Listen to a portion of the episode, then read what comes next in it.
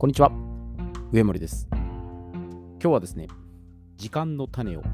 育てるについてお伝えしていきます。え時間というのは人間に対して均等に与えられているんですね。権力者だけ特別に優遇されているわけではないんです。時は金なりっていうことわざがあるように、失った時間っていうのは戻ってこないんです。まあ、時は金なりの意味なんですが、まあ、時間はお金と同様に貴重なものだから、決して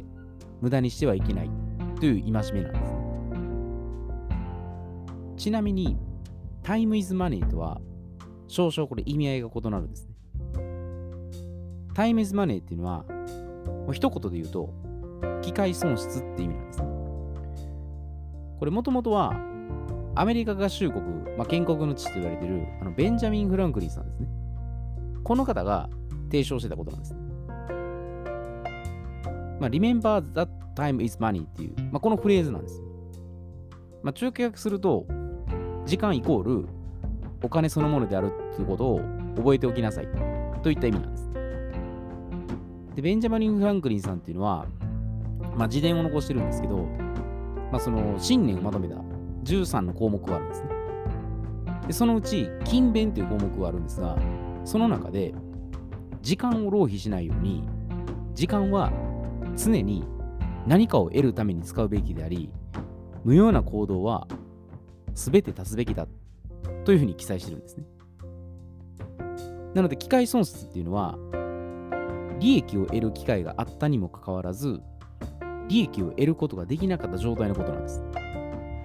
で、これ分かりやすい事例を挙げると、まあ、企業でいうところの商品の在庫切れ状態です。商品に需要があったのに、在庫切れで販売できないと、その需要の分だけ売り上げを損失したことになるんですね。で、もっと身近に例えると、まあ、休日の過ごし方ですね。で、これの1万円の使い方を区別すると、一日中ダラダラ過ごして1万円をですね、まあ娯楽、まあ遊びとか、まあいろんなそういったものを含んでですね、それに浪費する場合と、1日身のにある有意義な過ごし方で、まあその1万円を学びであったり、体験に投資する場合ですね。で、この2つを比較したときに、まあ、大きなリターンとなって身につくのは、もうどっちかっていうのは、一目瞭然だと思うんです。だから1万円もし娯楽で使った場合は、利益を得られる機会があったにもかかわらず、無駄なことに浪費して、逃したってことになるんです。だ結果、機会、時間ともに二度と戻ってこないんです。じゃあでも反対にですね、時間がたっぷりあれば、何でもできるかといえば、そうではないんですね。待ったらあった時いいんですけど、むしろこの時間があるというふうに勘違いして、まあ、リターンのない無駄なことをするとか、メリハリをつけずに、なんかぼーっと過ごすとか、もう余計な情報に気を取られて、なんか集中して取り組めないんですね。まあ、こういったことが出てくるんですね。だから本当に重要かつ大切なことにフォーカスしない状況に陥ってしまうんですね。でね、傍中間ありっていうことわざがあるんですけど、で限られた時間の中でいかに価値を見出すかなんです。傍中間ありっていうのは、どんなに忙しい中にもわずかな暇はあるものだっていうことなんです。だから、忙しいっていうね、あの、忙しいって字は心をなくすと書きますけど、忙しいと自分で作ってしまってるんですね。まあもちろん忙しい状況もあるかもしれないですけど、時間を考えたら必ずあるんですね。全員ね、これ均等に与えられるって考えれば、無駄なことないんですよ。だから時間を重宝していくために、どうしたらいいかってことですね。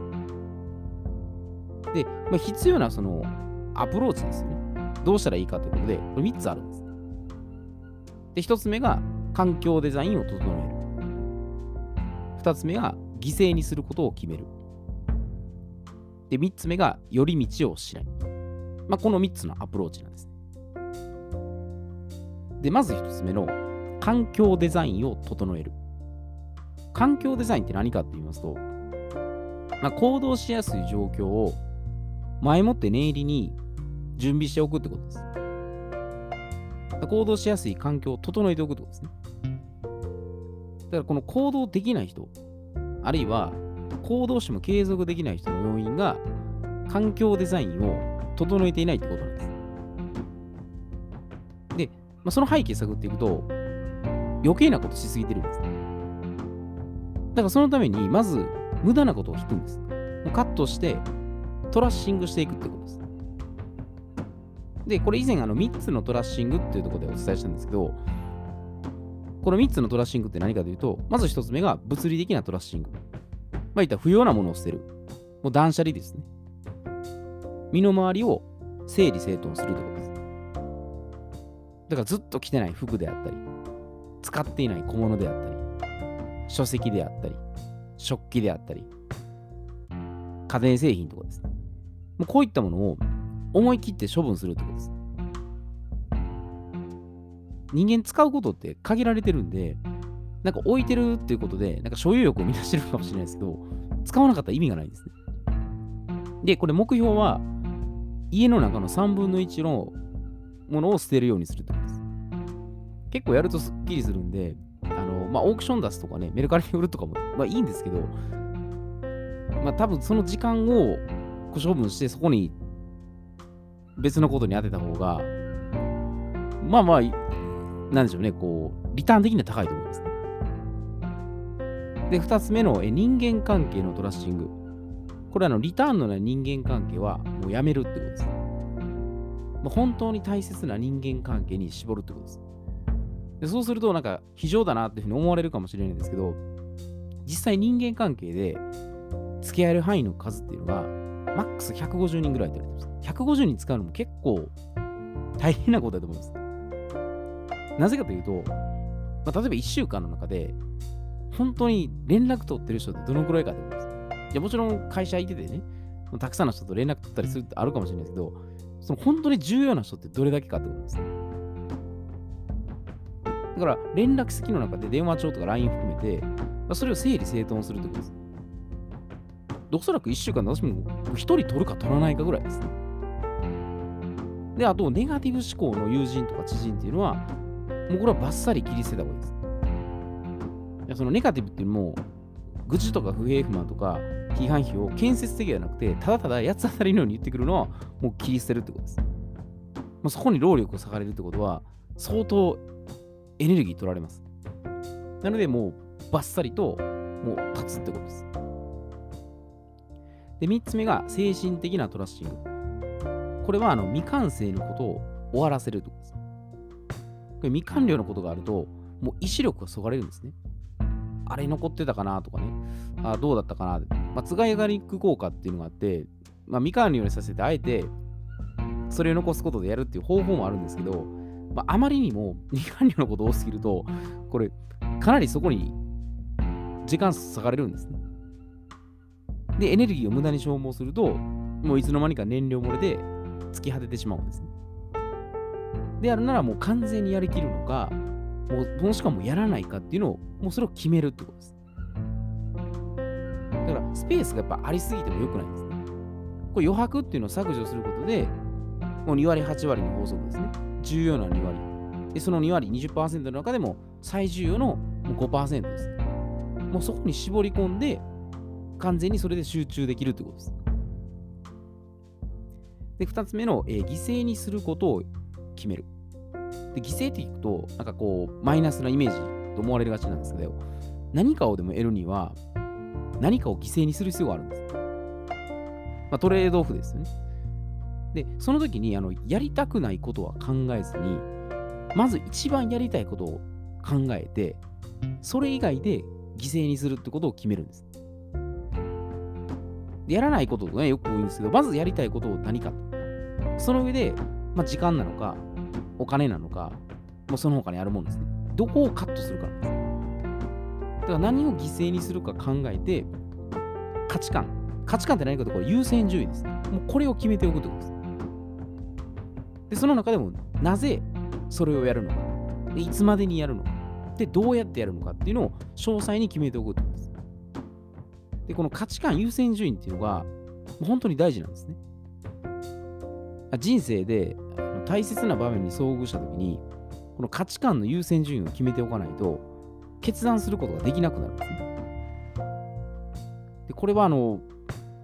すごい極端な例ですけど、まあ、日本じゃないですけどね、なんかこめかみに拳銃突きつけられて、まあ、二者択一と攻められた場合ですね。まあ、そういったときに、その価値観優先順位どこに置いてるかで、もうその運命決まっちゃうんですね。で、特にこれ過酷な状況下になったときに、本質的な価値観が現れるんです。だから最低最悪の状態でこそ試されるんです、ね。で、本当に今の社会の中で、この最低最悪の時に、どういう価値観を持ってるかなんです。で、まさに風の時代になった時に、こ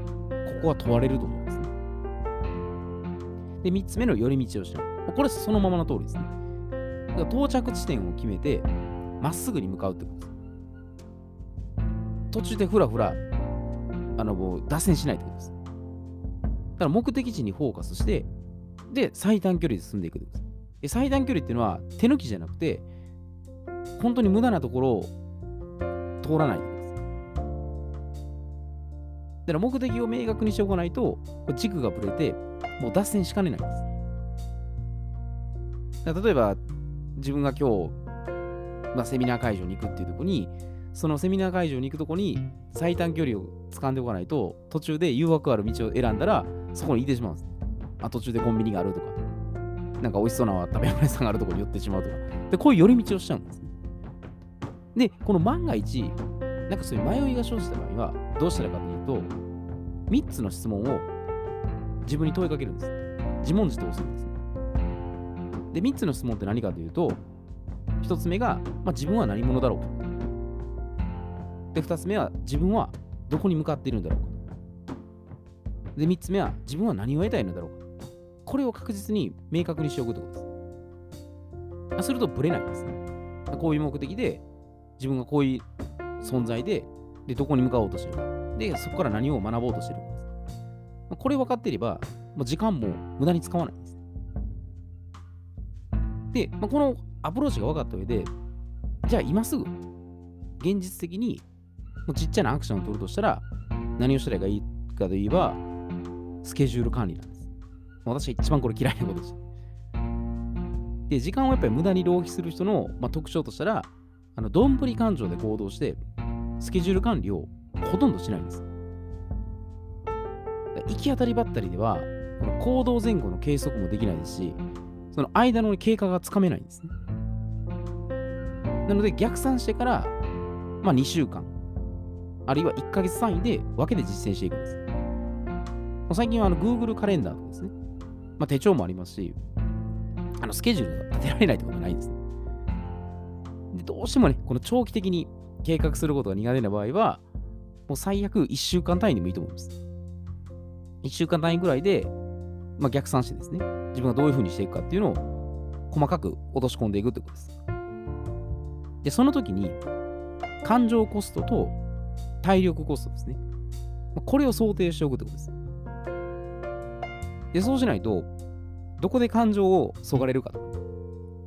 体力消耗しすぎてへばってしまうとか、ま、そういうのがどっかであるんです。だから詰め込みすぎても良くないですし、スカスカすぎても良くないですね。だからちょうどフローになれるような状態を作るということです。だから肩の力を抜いて、リラックスした状態で、あ、義務感を放棄するということです。やらなければいけないとか、こうしなければいけないってなると、ものすごく苦痛になるんですね。自分が集中できる状態のこのスケジュールでやっていくってことです。だから人生において、その何を大切にするかは、もう人それぞれ異なるんですね。だから若い時に考えてた価値観と年齢いった時の価値観が変わってる可能性もあるんです。だから年齢ともに価値観って変化していくんです。全然いいと思うんですね。ただ優先順位をどこに置いてるかっていうのね、その上で時間をどこに使うかですね。長期的な視点でその時間とどのように向き合うかですね。まあ、改めて、まあ、熟考してもいいんじゃないかなという思うんですね。